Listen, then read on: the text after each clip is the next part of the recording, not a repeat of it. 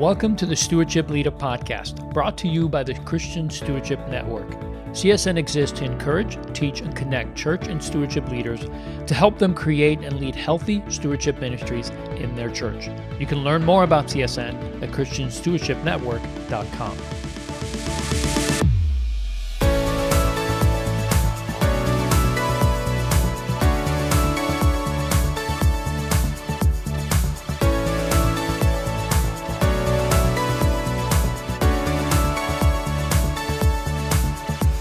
Well, hey everyone, thank you for joining us. My name is Leo Sabo, and I'll be your host for today's conversation. On today's episode of Stewardship Leader, I'm joined by my friend Steve Carter, the stewardship pastor at Southeast Christian Church in Louisville, Kentucky. Steve, welcome. Glad to have you here. Hey, it's great to be here, Leo. Thanks for inviting me. Yeah, absolutely. I'm looking forward to our conversation. You and I have known each other for a while. You've been a board member of the Christian Stewardship Network, a valued member, and I appreciate your service uh, to CSN for so many years and so grateful for what you're doing. And by the way, you're going to be the one that's hosting the CSN Forum in March. So we're really excited about that. As we close the show, we'll talk a little bit more about that event and really encourage people to come to this annual event that we do. But so grateful that you're hosting that and really looking forward to that event. So let's start with just a brief intro. Like, tell us about you. Tell us about what brought you into the stewardship ministry space. What was that journey for you to come into this full time role as a stewardship pastor? Well, it may surprise uh, listeners, but my background is not financial in nature. Mm. Before mm-hmm. I stepped into the role of stewardship pastor, serving as an elder of Southeast Christian Church. And during those 12 years, I oversaw several ministries and led several building projects, including the launch of two of the first three multi-site campuses that we opened. Mm. But vocationally, I had a 24 year career in the safety and fire protection industry where I served as a vice president of this national company that was headquartered in Louisville. Mm. Um, but about six years ago, uh, a team of our elders, uh, and I, I, wasn't a part of that team, uh, but I remember them flying down to visit Gateway Church for something that Gateway was doing called the Art of Stewardship event. Uh, you may mm. remember it, Leo. I don't yep. know. Yeah, I was part of it. okay. And yep. uh, so our team went down there. And after they learned about the impact that a stewardship ministry could make in a church, they came back from that event um, pretty fired up, pretty inspired. And we began to take steps to resource and start a stewardship ministry at Southeast. Now, just understand at that time, I had no idea that God mm-hmm. was going to call me to that kind of a role. But sometime that very year, uh, when all that was happening, I sensed God calling me to full time vocational ministry in the local church. And I shared that calling with a few of my really close friends, including a few of the senior staff and elders at Southeast who were, you know, my closest friends. Mm-hmm. And I start looking for open positions in other churches because, you know, I wasn't assuming that God was calling me to Southeast. He was just calling me to, to ministry in the local church. And, uh, but it was not very long before the leaders at Southeast asked me to consider this stewardship pastor position that had not yet been filled. filled. We'd been looking and we'd been just praying over who would be the right person. And uh, uh, when I kind of moved in that direction of vocational ministry, all of a sudden it seemed that maybe God was calling me to do that. And and so um, all I can say, Leo, is since that time, my passion for stewardship ministry has just grown exponentially. Mm. And I can't imagine doing anything else with my life than helping people, you know, take their next step in stewardship. But mm. uh, it took a journey to get there. Yeah. Well, that's awesome. I don't think our listeners would be surprised that your background wasn't typical to stepping into ministry. That's something I actually talked about in a previous episode with uh, Chris Goulard. In fact, several of the people that have been on our podcast so far, most of them, if not all of them, I would say, have come from a totally different background than what people would expect a stewardship pastor uh, would gravitate from, and that would be maybe seminary and that. But but most of us actually are in the marketplace. We're doing our thing, and then God helps us to see this this area of our Christian walk that's so so important and then says, not only do I want you to grab a hold of it and let it change your life, but I want you then to become a promoter of it. And so I'm excited that you're in this space. I definitely see your heart for stewardship ministry. As I said earlier, you've brought so much value to CSN since you've been involved in it, and uh, so very, very grateful that God has brought you here. And I'm not surprised by the by the journey, but it just confirms that many of us that are out there. I want to speak to those who are listening you may be a person out there that's just beginning to understand this space and beginning to you know it's impacting your life and you're sensing a, a, real passion for this growing inside of you don't stifle that passion. Allow it to grow because God will create an opportunity for you to promote uh, this ministry to your leadership and maybe even become a volunteer and eventually be a full time stewardship pastor. It's happened to us, and I, I believe God has in store for many people to to join our ranks in the same way. So it's just a confirmation that that's sometimes that's the way God brings these kinds of people uh, to this ministry. So I'm grateful for that. So let's dive into what were your initial thoughts about how the ministry of stewardship at Southeast Christian should be built. What or who were your models for how you should start the ministry? Well, that's a great question, Leo. You know, the truth is, when I said yes to leading this ministry, I had almost no thoughts of my own about what the ministry should look like. I used to tell people, before I stepped into this ministry, I'd never used an envelope for budgeting before, you know, and not that you have to, but you know, that whole those kinds of thoughts weren't thoughts that I had. I didn't really live in that space in that world. I, I do look back and think that just naturally, as a disciple of Jesus, I had followed God's word on money quite a bit throughout my life. I didn't really call it out or think of it as a distinctive, but it was just something that was just a part of my walk and had been since I was a child. Thankfully, I had parents and grandparents who instilled all of those kinds of things in me uh, mm-hmm. along the way. But when it came to thinking about a whole ministry to really disciple people in this area, uh, I, I, didn't know. I didn't know uh, up from down as it related to that. But I did kind of begin to say, just through a leadership lens, what what would I need to do in the first year or so if I was going to get to that point where I had a plan for the ministry and a path for the ministry and that sort of thing. And so I kind of came up with this high level game plan and broke it into four phases, Leo. I said I would spend the first bit of time in discovery phase, the second bit of time in planning, the third in actually a launch phase, and then after that, we would just continue to grow the ministry from there on. So those four phases I knew would be important to the ministry. And so those first 90, I, did, I, I set aside 90 days, gave myself 90 days to do this discovery mode mostly because I had a huge learning curve about stewardship and stewardship ministry. Mm. I had lots of experience leading in the local church. I'd spent the last 25 years doing that at Southeast. So I understood the Southeast culture. I had relationships with all the key ministry leaders, but I had no context for this stewardship ministry that I was now charged with building. Hmm. So during that initial season of discovery, I think back, Leo, and I, and I recognized that there were like four things that I had spent my time doing. And I think this would be helpful to any of the listeners out there who are going to be, you know, starting where I started. Mm-hmm. Um, and the first thing I would say is to get on my knees in prayer is what I did. Mm, uh, I wanted great. to make sure that I was opening myself up to the leading of the Holy Spirit.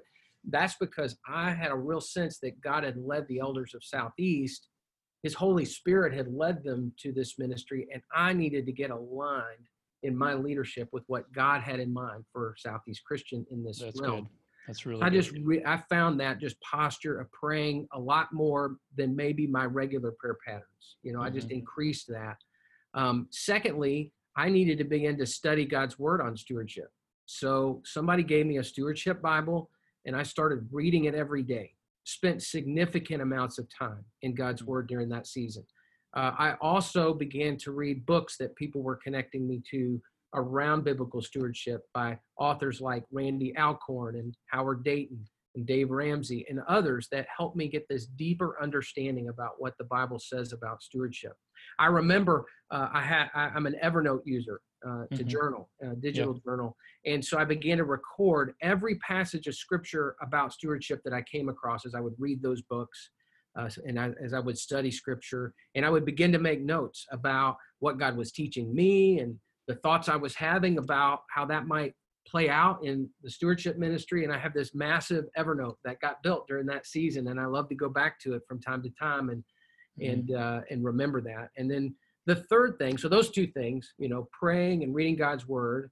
But then I began to spend a lot of time networking with any and everybody in the church who had an interest in stewardship. This, by the way, included some key staff members in inside of our church. Uh, but what I found, Leo, was that people just started coming out of the work, woodwork when I began to network. I found out there were people out in our church who had led financial stewardship programs and our church, even in the past, and certainly from some other churches where they had been, and they wanted to be involved in what I was going to be doing. And so one person would refer me to another person, and over coffee or breakfast or lunch, I would sit down with them and I would hear their stewardship story. And I would start kind of making mental notes about where their passions and their giftedness was. Didn't make any commitments to any of those people. It was mostly just a networking exercise, just getting to know people and listening to how God had really worked through their lives in this area of stewardship but little by little, God was leading me, Leo, to the people who would eventually be mm-hmm. invited to join me in building the ministry. So wow. that discovery uh, phase was important for that reason. But then one more group of people that I connected with. So in that discovery mode, the fourth thing that I spent my time doing was connecting with stewardship ministry leaders from other churches. I needed to learn all I could from their experience. And I think it might have been my second week on the job, Leo, when somebody forwarded me an email advertising this one day stewardship impact workshop at a church in Palm Beach Gardens, Florida. Hmm. And I didn't even remember at that time that it was from the Christian Stewardship Network. I just saw this stewardship impact workshop. And I thought to myself, this is a no brainer. Mm-hmm, mm-hmm. Travel to sunny Florida in April spend a day with other church leaders who are trying to do what I'm doing and learn from experienced leaders how to build a stewardship ministry from the ground up, sign me up for that, mm, right? Yep, so yep. Uh, that day, uh, uh, I traveled down to Florida and I met Chris Goulard, who's the uh, had been the stewardship pastor at Saddleback in uh, Southern California, and Dave Briggs, who's the stewardship pastor at Central Christian in Arizona. And I was introduced that day to the Christian Stewardship Network. And, and what I want to say about that is that I cannot overstate the significant impact that that one day workshop had on the stewardship ministry of Southeast, particularly in that season when I was sort of in discovery mode of soaking everything I, I could in and trying to figure out where to start. There were so many takeaways from that day, and it just gave me a roadmap for how I ultimately went about launching the ministry. So, wow. so that was huge. But at some point, about four months in, I shifted into a planning phase. Mm-hmm. And the way I did that, Leo, was I invited five people to join a launch team. And the objective of that team was going to be to provide a provide the direction and the decision making for the development of a comprehensive stewardship ministry at our church. And so with that team, over the next several months, I empowered and guided them to build a ministry plan, and then ultimately be a part of implementing the very first phase of that plan as we launch the ministry. I often in leadership go back to Proverbs 15 22, Leo, and it says, Plans fail for the lack of counsel, hmm. but with many advisors they succeed. And that's just always been my style to say, Steve, don't think you know everything. You need some other people surrounding you that bring different you know perspectives and different experiences and different things that would allow the plan that we were going to build to be much much better than mm-hmm. what it would have been if it had just been me working on that together. And frankly it was a lot of fun. It was a lot of fun to have them on board and to have them begin to take some ownership in the stewardship ministry. I didn't feel alone i felt like i had the support and mutual encouragement of a group of people uh, that were becoming just as fired up about this as, as I was. And so I would really encourage those listening to consider inviting some people along that journey and doing that. During that next, I'd say eight months, they were a part of this, but I just I think it's important to state that this was a a temporary assignment, Leo. Mm-hmm. That that when I invited them, I said, hey, this is going to be a defined period of time. And after the ministry got launched, that time came to an end. And there were two reasons why that was important. One it gave me a chance to get to know them and evaluate their ability to lead before I would ask them to serve in a longer term role as part of the, the lead team for the ministry. You know, I, at that time, I knew I would need a lead team or want a lead team, but I was, I, I think it was wise to not necessarily uh, call them the lead team right off the bat because I didn't know them that well and I, mm-hmm. I had a mm-hmm. lot to learn. Uh, number two, uh, it allowed that launch team the freedom to define the right structure for the volunteer ministry team with no strings attached. In, in, in, other words, let me say it another way. the future ministry leadership structure, whatever that was going to be, didn't have to fit the people that were in the room. Okay? Oh, I love that. Um, if if we had not done this sort of temporary launch team thing, we would have gotten that wrong. We would mm-hmm. have established our structure in a way that fit the people in that room, which would not have been the most effective way for us uh, uh, yeah. to do to do the ministry. So I'm really grateful that that worked out the way um, that it did. So I began to think through a model that I had used many different times in my leadership in the past. And you asked me earlier, you know, what where did I get the model for how I, mm-hmm. I launched? And I, I must say I got that from author and organizational leadership expert Patrick Lencioni. Mm. Uh, in his book, The Advantage, he outlines this method for creating organizational clarity and alignment that I've used, like I said, many times in different environments where I've been asked to lead.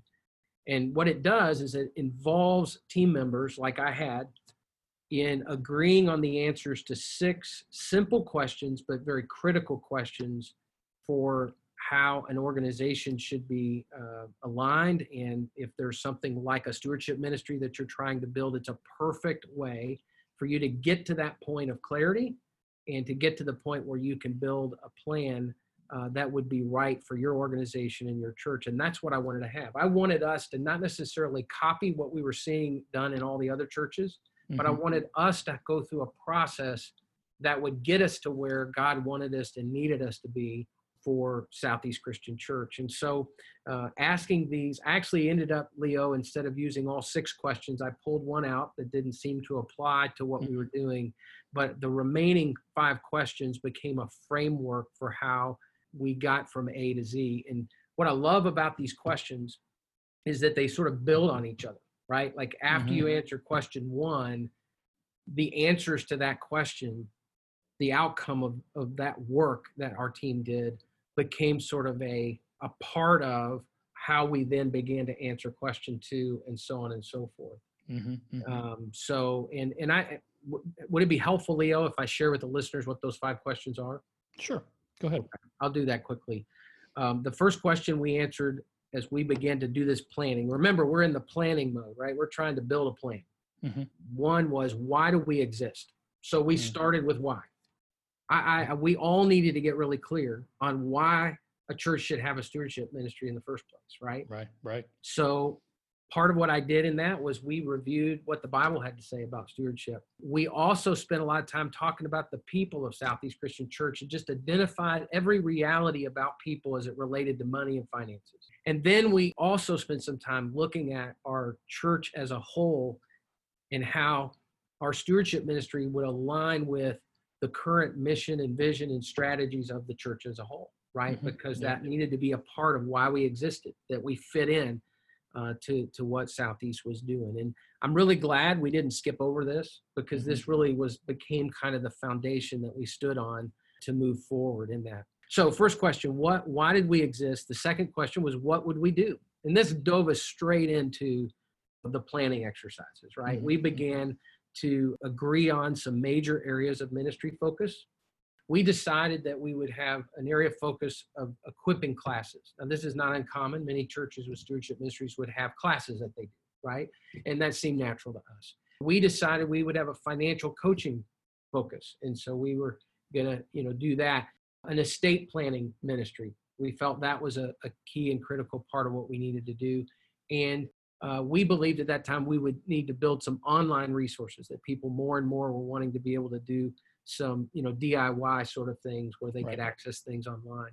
Right. And so those became sort of these four areas of focus. And then within each of those areas of focus, we began to develop the ideas and agreed upon various programs that would support that that area of focus. And so we answered that question, what will we do? And we, we got that up on the board. And then we said, with each of those programs, the third question we wanted to answer was, how would we succeed? What would it look like to be successful at a program like that? And we took the time to really develop strategies for the ministry. Mm-hmm. It's worth noting that it was at this point that we knew the people on the launch team would not be the lead team. Mm. All of the people on the launch team were from one campus, our largest and original campus. And, mm-hmm. and I needed to find and invite someone from each of our four campuses at that time. Uh, we've got more campuses now, but at that time we had four. I needed to invite someone from each of those four campuses to form the new lead team.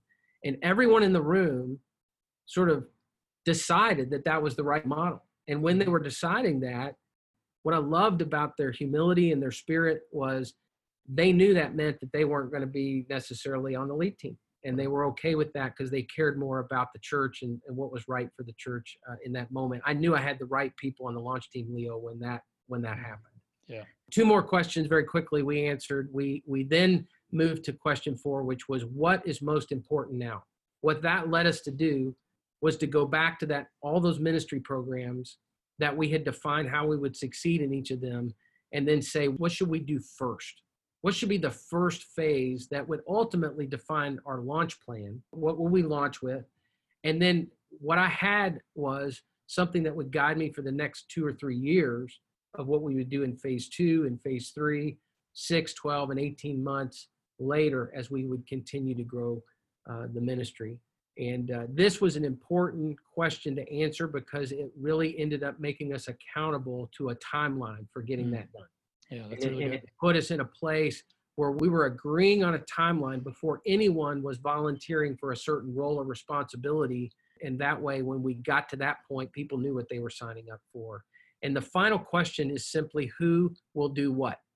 Who will do what? And we were all sitting in the room and we knew probably we were going to be part of that, that answer. And so we began to uh, identify who the volunteers in the ministry could be, even beyond the people that were in the room. We knew we needed more than the five people in the room. And so I remember before our very last planning meeting, Leo, I, I tasked each member in between meetings, which we were meeting about every two weeks.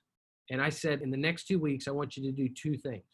I want you to be praying every day for God to bring to mind the people that are in your circle in our church that could be potential volunteers and candidates for volunteers in our ministry.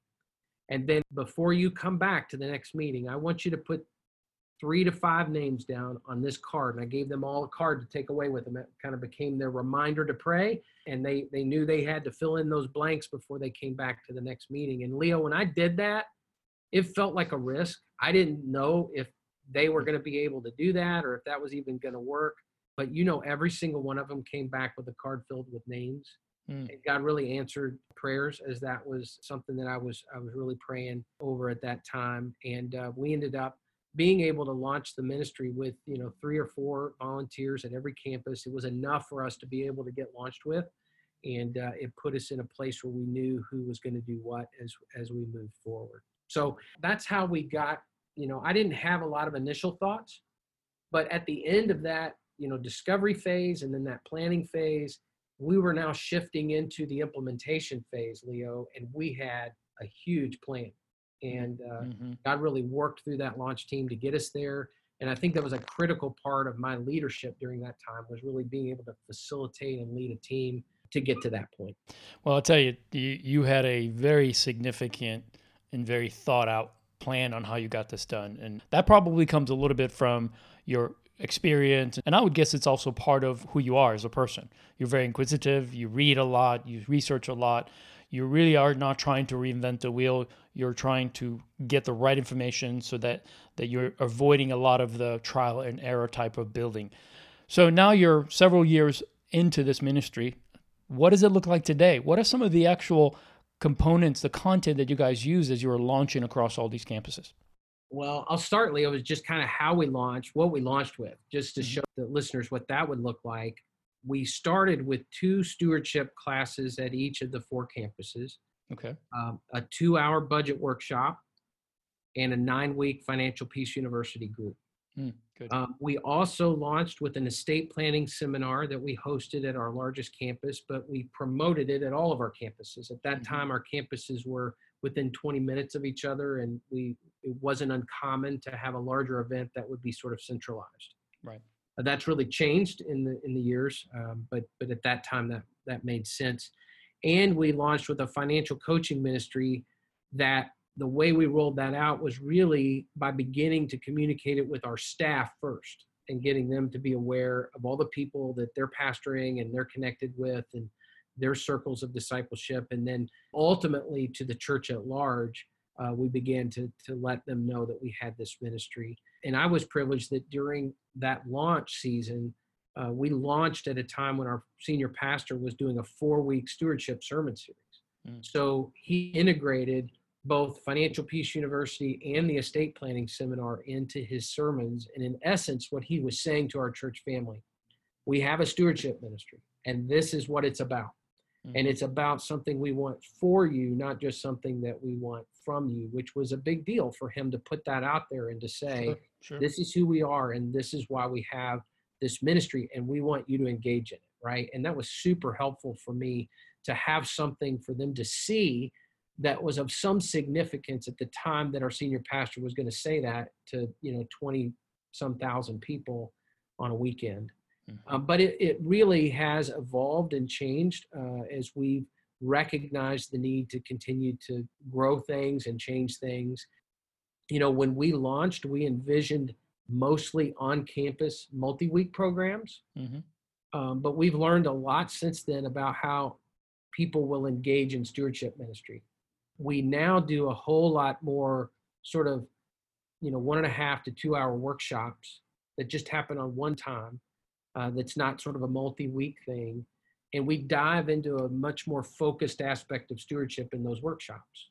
and uh, we've also chosen to do a whole lot less multi-week classes on campus we still offer the financial peace university which is a nine-week program and the only other class that we have that is multi-week is a three-week class that we have. So we've really pared that down. Where initially I was building and rolling out several, you know, multi-week studies and things like that, and we mm-hmm. were just finding that the busy lives of people and it just was not, you know, getting people to tap in and engage. I don't know if you've experienced that somewhat too, Leo. I have. In fact, that's that's our journey at Gateway that we we built a lot of content, a lot of multi-week type things, and over time, like you said, we had to adapt to what the congregation, what the members were willing to come and not only get engaged in, but actually stick it out and actually complete these programs. So, what we found is that we needed to find a balance between doing a face to face live teaching, but also making it available for those who would not come to a face to face. They may not sit in a workshop, but then if they had the opportunity to do it through a small group or some other way, that we didn't want to keep them from that. And we knew that maybe the impact wouldn't be as effective, but yet when you open people to information, to knowledge, to content, they're able to take it in their own way and kind of become educated that way. And it may take longer, it may take more of these opportunities for them to get engaged in content like that rather than a face to face with a person or with a team.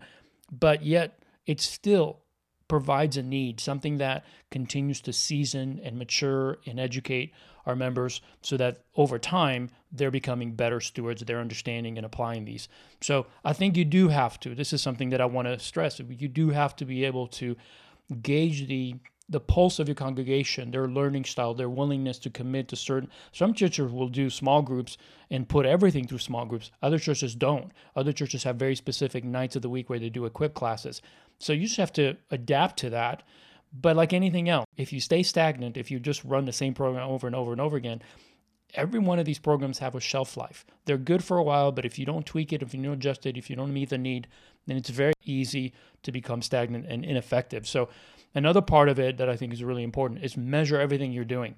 You know, measure it. Make sure people are actually being transformed. Do a survey after a class. Do some kind of polling or or interview type style. So you're engaging the people that are actually going through this, and they're giving you good feedback to know whether this is working or not. That's you, a great point. You know, we just, in fact, just this year, that very initial budget workshop that we launched with, Mm-hmm. Um, after three or four years of it, we just recognized from the measuring that we were doing that it was not effective, that mm-hmm. transformation mm-hmm. wasn't happening.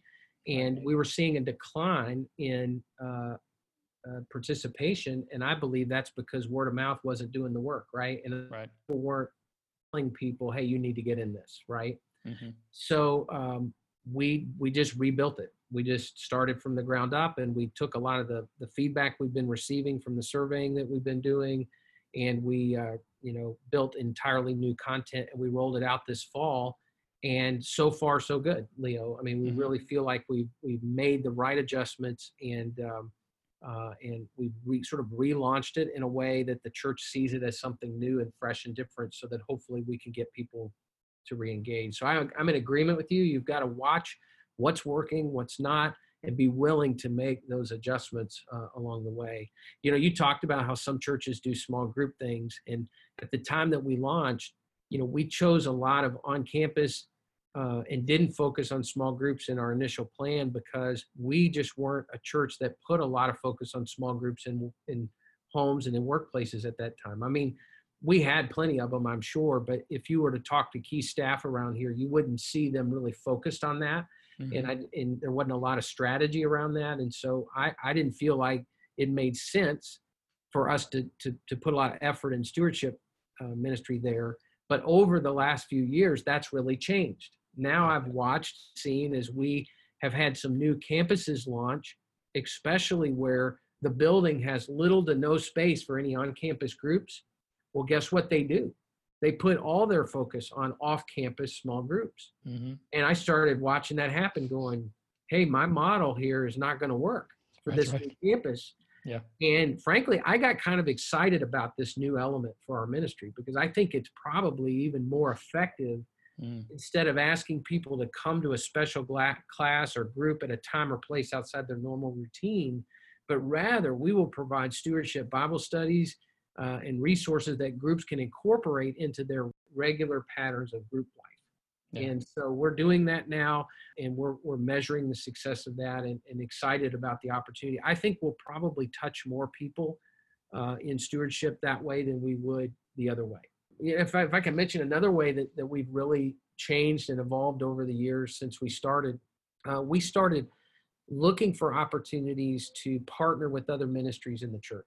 Mm, that's good. I mean, and some of that, I must admit, they came to me about, and other mm. times it was more me being proactive going to them. That's really, if you look at the programming that we're doing now, you'll find a pretty good blend of things where it's you know directly the stewardship ministry providing it to the people of the church but there's a good blend of it that really it's coming underneath the umbrella of mm-hmm. those ministries and what they're doing and that's been really exciting to see that take off and is helping more people engage than would have engaged right and mm-hmm. two things are happening there one it's elevating their ministry right because they're saying look we want to minister to our people and this issue of money and finances is, is an issue but we don't know how to do that. But steve and the stewardship ministry team is like right on it right? And right. all i got to do is promote it. They show up and do it right? So that's been good.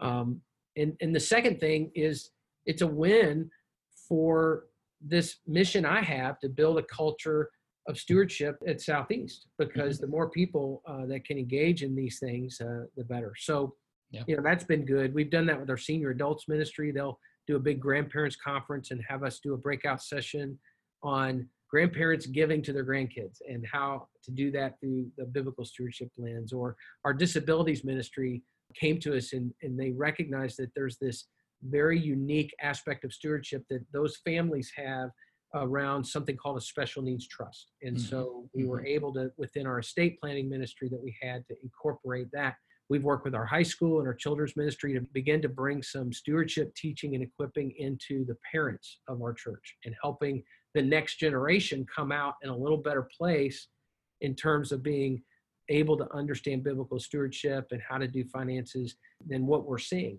uh, today. And so I'm putting an investment on the next generation by working with families and working through our children's ministry that way. Mm.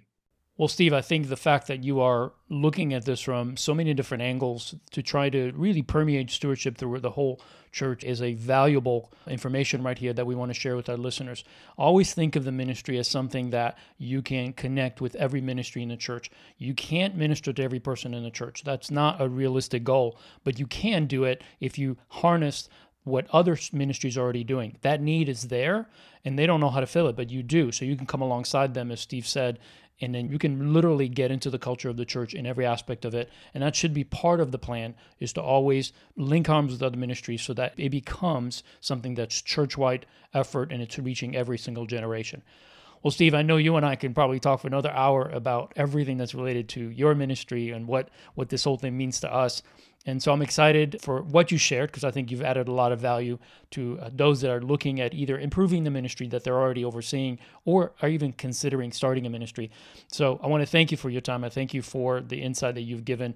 It has been tremendous. And just as we close, I just want to ask you to maybe impart something to a new stewardship leader that may be listening and just impart to them what would you say for them would be like the next step in order to get involved more and to learn more and maybe eventually even step into a role as a stewardship leader? Yeah, thanks, Leo. Um, I, I would say to those listeners to just allow your passion for stewardship and generosity and help your team at your church get just as fired up about this as you are. Mm. Uh, God put this in you and might just be calling you to be the carrier of that passion for your church. So don't disregard that calling, really lean into that and really listen to what God's asking you to do with this this thing that he's put in you. And I would say when you're ready to take a step, get involved in the Christian Stewardship Network. I talked about how important that was in my journey as I got started. And I would just say there's no better place to learn how to build and continue growing a stewardship ministry church. So tap into the resources that CSN offers, things like this podcast, articles, the events that we do, uh, the workshop, the annual forum, which we're excited about hosting here at Southeast in 2020. But I would say maybe more importantly, when you tap into CSN, connect the members of CSN mm-hmm. because the power of CSN is in the people. Um, there are in our network stewardship ministry leaders from I would guess, Leo, over a hundred churches, maybe yeah. you know, a couple Easily. hundred churches of all different types and sizes and different approaches to ministry. And so when you're a part of CSN, you're meeting and connecting with practitioners who are in the trenches every day doing the work of stewardship. And we all learn from each other. And I continue to gain so much encouragement from being a part of that network and being connected to those people, the relationships that I have as I look back on my four years in ministry so far, I would say my involvement in CSN is by far the best decision that I've made as a leader. So I would just encourage you to use this CSN as a tool to help you get uh, where you where you want to go because you'll have the mutual encouragement of others to help you know spur you on to get this going in your local church. And um, we want to help you. We want to help you with that. Awesome well, Steve, again, thanks for taking the time to be with us. So appreciate you, my friend. Any parting words? No, I'm just grateful for CSN, grateful for what you're doing, Leo, and it was a privilege to be a part of this today. All right. Thanks, Steve. And thank you for listening to this episode of Stewardship Leader. If you found it helpful, please share it with other stewardship or church leaders so they may also benefit. We'd also appreciate it if you'd rate and review our podcast on the Apple Podcast app or whatever podcast app you're using. Our CSN annual forum is coming up in March of 2020, and we'd love to see you there. You'll have the opportunity to connect with other stewardship leaders from all over the country. You'll learn about best practices, new content, and discover ministries that are available to support you in building and running your own stewardship ministry. To register for the forum and for the Stewardship Impact Workshop, go to christianstewardshipnetwork.com slash live events. Until next time, remember, God has called you to be the best steward you can be. So be that faithful steward, but go even further by teaching others to do the same.